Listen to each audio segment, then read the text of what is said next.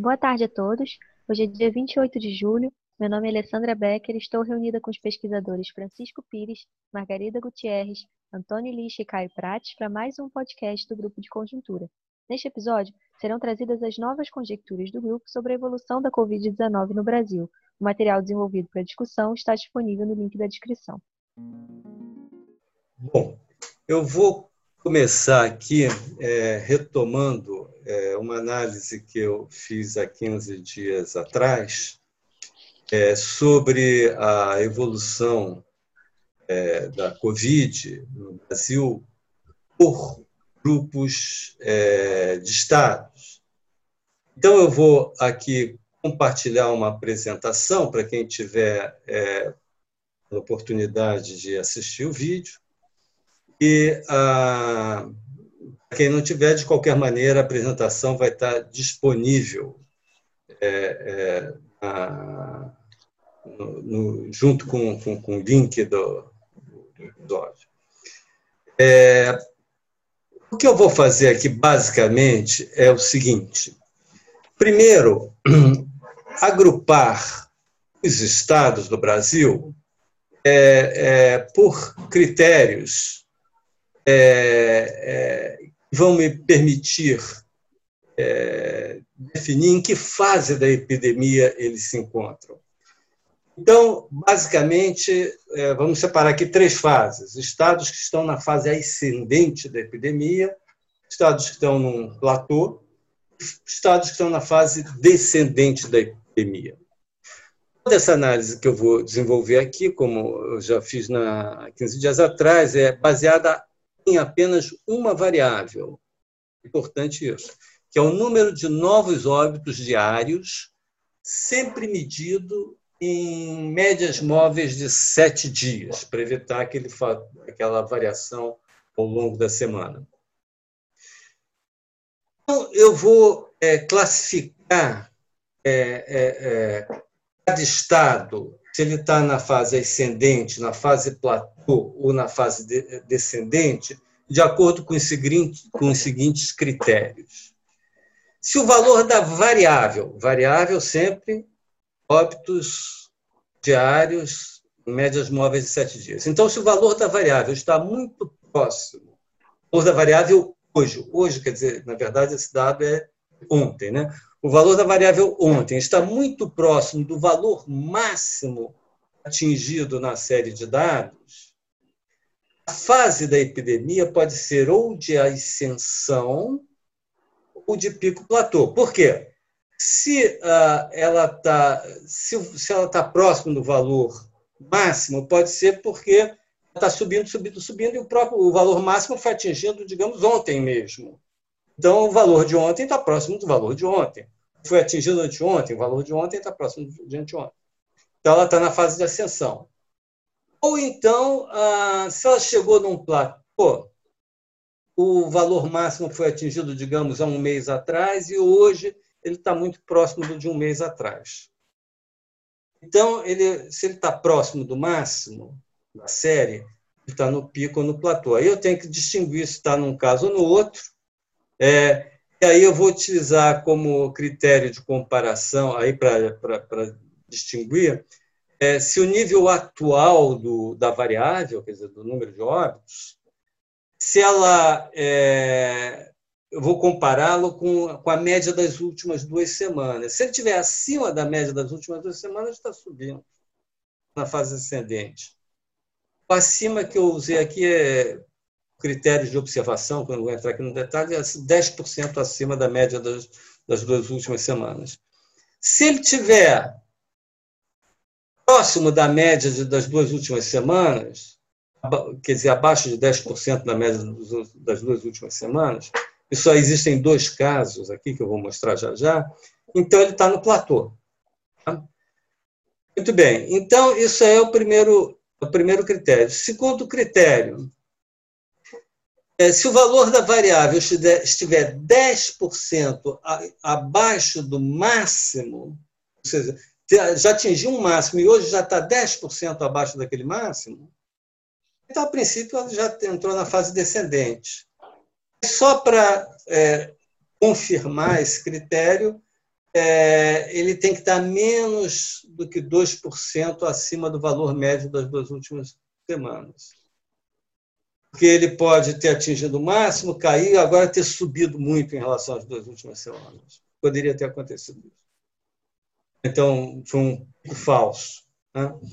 Então, ah, eu usei esses critérios, e com esses critérios, aí, quando você olha as curvas, usando esses critérios, você vê direitinho quem está na esses critérios na fase descendente foi lá no pico, já desceu, está descendo a montanha. Quem está na fase ascendente está só subindo. Quem está é, é, muito claro. Vou mostrar aqui esse critério do platô só para dois que estão no platô. É São Paulo aqui, ó, está muito tempo no platô.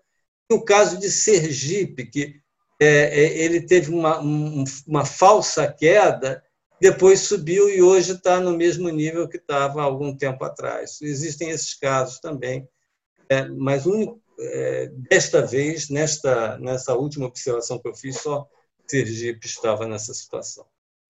Muito bem. Eu peguei, então, uh, o caso do. Primeiro, aqui, o caso dos países. É, desculpa, vou voltar aqui. O caso dos, países, dos estados, desculpe, que estão na fase descendente da epidemia. É, são atualmente 16 estados que estão na fase descendente da epidemia, uma população de 95 milhões de habitantes, está perto da metade da população brasileira, está na fase descendente da epidemia, somando todas, todos os óbitos diários de todos esses 16 estados, já se atingiu um pico de 753 óbitos diários uh, é, no mês de junho, é, no início do mês de junho, e hoje está em 469. Já houve uma queda é, substancial. O segundo grupo é o que está no platô, e aí que são só dois estados que estão nessa situação, que é Sergipe e São Paulo. É, somando os óbitos dos dois estados, algum é, também no final de junho, estava em 298, tá, hoje está em 296. Né? Nível de óbitos estável. Esses dois estados têm uma população de 48 milhões de habitantes. Por fim, os estados que estão na fase ascendente da, da epidemia são, hoje, nove estados, com população de 67 milhões de habitantes. Aqui, a gente ainda está naquela fase exponencial, né? que a, o número de óbitos diários sobe assim, é, é, de maneira bastante, é, é, numa curva bastante íngreme. Né? Juntando essas três coisas, tentando fazer uma análise desses três grupos, como é que isso influi no resultado é, para o Brasil, é, é, eu tentei é, examinar essa influência desses três grupos através de dois, dois tipos de efeito. O primeiro efeito é o efeito taxa de crescimento. Esse efeito, que eu estou chamando de efeito taxa de crescimento, que contribui para o crescimento dos números brasileiros, ou seja, para procurar a situação brasileira. Por quê? É, aqui eu peguei aqui do, é, dois períodos. O primeiro foi é, comparando a taxa de crescimento no, do número de óbitos entre 6 de, de, julho e 13 de julho, agora na semana mais recente, entre 20 de julho e 27 de julho. O que a gente vê nessa semana mais recente é que os, que os estados que estão na fase descendente da curva de epidemia, o número de óbitos diários está caindo a um ritmo de 7,2%. Mas os que estão na fase ascendente, o número de óbitos diários está crescendo a um ritmo de 24%.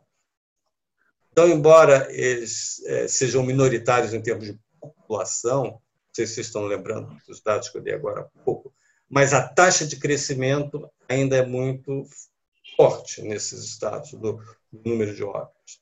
Aqui é, embora até, se a gente for comparar com 15 dias atrás, a, a taxa de, de, declínio nos países, nos estados, desculpa, onde epidemia está descendente, está tá aumentando. Já foi 4,4 15 dias atrás, agora é 7,3. Nos que estão na fase ascendente, está mais de 23, 24, quase que estável. Então, esse é o efeito taxa de crescimento. Como aqueles que estão na fase ascendente estão tendo um crescimento mais forte do, dos óbitos do que o declínio dos óbitos nos que estão na faixa desse, na, na, na, na fase descendente, isso aí joga a favor do aumento da, do número de óbitos no país. Mas tem outro efeito que joga a favor. O efeito que joga a favor é o efeito que eu chamo de efeito composição. Como é que a, a, a, os estados, você decompõe os vários estados brasileiros nesses grupos descendente, platô e ascendente? Há 15 dias atrás, nós tínhamos 10 estados na fase descendente, dois no platô e 15 na fase ascendente. Hoje, 15 dias depois, nós temos 16 estados na fase ascendente, dois na fase platô e nove na, na fase ascendente. Ou seja, uma parcela crescente dos estados já entrou na fase ascendente, ou já é a maioria há 15 dias atrás eles eram minoria. Então, esse fator joga ah, a favor é, da, do declínio, né, da, da, da, da, declínio da epidemia no país, esse efeito composição. Então, um pouco depende de é, como é que vai se comportar isso, mais estados passando da fase ascendente para descendente, de um lado, e de outro lado, como é que vai ficar esse jogo aqui entre as taxas de crescimento da epidemia nos estados que estão na fase ascendente e a taxa de decrescimento da epidemia nos estados que estão na fase descendente. Só para terminar, eh, para dar aqui uma ideia, os estados que mudaram da fase de, da pandemia de 15 dias atrás, quando eu fiz essa análise antes, para agora, passaram da fase ascendente, né, da epidemia de piora, a fase descendente, seguintes estados: Bahia, Mato Grosso, Paraíba, Pernambuco e Piauí. Passaram do platô para a fase descendente, Maranhão. Do platô para a fase ascendente, Sergipe. Agora, nenhum, nenhum estado mudou da fase descendente para a fase ascendente. Nenhum. Ou seja, isso mostra um pouco que não está havendo uma segunda onda nesses estados. Quem entrou na fase descendente continua nela. houve uma segunda onda. É, a gente pode, a dúvida que pode surgir aí sobre isso que eu estou falando aqui tem a ver com a questão do número de casos constatados, que é algo que eu não vou comentar, o Caio vai comentar agora em seguida. Eu paro por aqui. Bom, então é, eu vou tentar olhar por essa outra, outra ótica do número de casos, né, que é, foi a grande preocupação da, da última semana, é, foi uma reversão súbita da, da, trajetória do número de novos casos, sempre como o Francisco faz, como se tornou usual, médias móveis sete dias, os números, novos casos diários, e eles vinham da seguinte maneira: eles vinham, eles tinham subido fortemente no final de junho, é, passando num patamar que eles estavam durante um bom tempo de 25 mil novos, novos casos por dia para 37 mil, ficaram nesse, 30, uh, nesse patamar de 37 mil durante duas semanas. É, e depois é, caíram, o número de novos casos diários caiu para uma faixa um pouco acima de 33 mil. Quando houve essa queda, isso foi uma informação que eu usei para, para o podcast da semana passada, que na verdade só eu participei, o Francisco não participou, onde eu falei que, olhando para o número de novos casos, e levando em conta que tinham caído subitamente, é, depois de ficar estáveis um tempo, então parecia uma tendência, não parecia que era uma flutuação muito pontual, é, ficou muito tempo estável, aí cai, você não vai pensar, não era é, eu não pensei na possibilidade de que na semana seguinte, que é essa que a gente viu agora, houvesse uma explosão de casos, que foi o que houve. Então, o que eu trabalhei na semana passada era a ideia de que aquilo era uma razão para um otimismo cauteloso, o número de casos ter, ter caído, porque o número de casos é um indicador antecedente do número de mortes. A gente trabalha, em geral, duas semanas à frente com o número de mortes, é, desde, com, quando combinado com uma outra variável crucial para o número de mortes, que é a taxa de letalidade. Pode estar sempre tendo o número de casos subindo e taxa de letalidade compensando isso caindo medida pelo número de novas mortes, novos casos duas semanas antes. Então, essa era a questão. É, a, houve uma reversão que eu não imaginava. É, o, o, número de novos casos que estava uma semana atrás em, na faixa, tinha caído para pouco mais de 33 mil por dia, novos casos, subiu para mais de 46 mil em uma semana. E, essa, e esse aumento ocorreu até nesses estados que, é, que o Francisco colocou, que tem se comportado consistentemente de maneira descendente. Em todos eles tem uma subidinha expressiva do número de casos, não, eh, por enquanto não afetando a trajetória de óbitos, que é o que o Francisco colocou, eh, mas é um sinal amarelo, de algum modo, eh, houve essa subidinha do número de casos que foi generalizada, não foi apenas nos nos estados que estão tendo pior desempenho, que estão puxando o número de mortes para cima, tal, etc. Por enquanto, vale, é, é, é, por enquanto, é, não se tem claro como que esse número de casos subir, que tem, subiu muito vai afetar o número de mortes. Por enquanto, vale isso que o Francisco colocou e que a gente tem defendido, outros analistas também, de que não é correto chamar isso que está acontecendo no Brasil e nem nos Estados Unidos, para pensar um país que está vivendo uma situação de algum modo comparável com a nossa, um forte aumento súbito do número de casos é, e tudo mais. É, um, é, é, interessante acompanhar os Estados Unidos desse ponto de vista.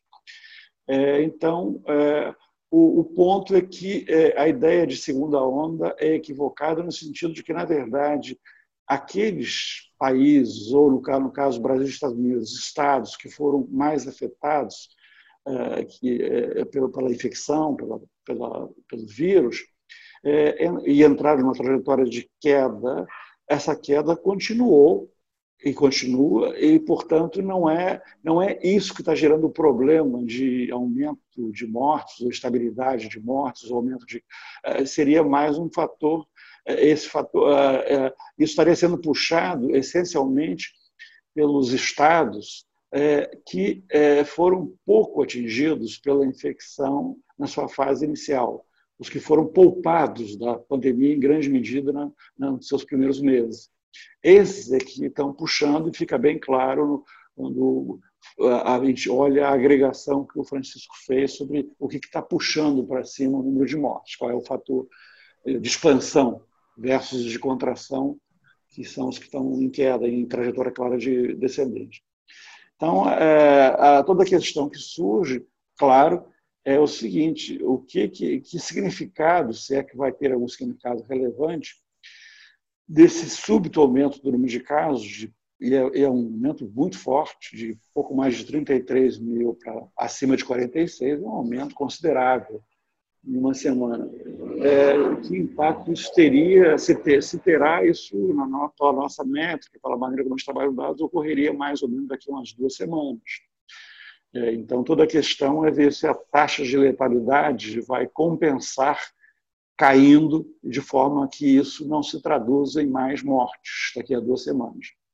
Essa é a grande dúvida ao sinal amarelo e, uh, e, esse sinal amarelo é reforçado por uma outra preocupação, que é o seguinte: a taxa de letalidade, dessa maneira que a gente está olhando, para relacionar mortes com casos, que é o número de novas mortes com novos casos, mas casos ocorridos duas semanas antes, ela, vinha, ela tem uma, uma trajetória de queda ao longo do tempo, mas ela está há duas semanas rigorosamente estável, em torno de 2,8, entre 2,8 e 2,9 há duas semanas é, é, nessa relação, número de novas mortes novos casos.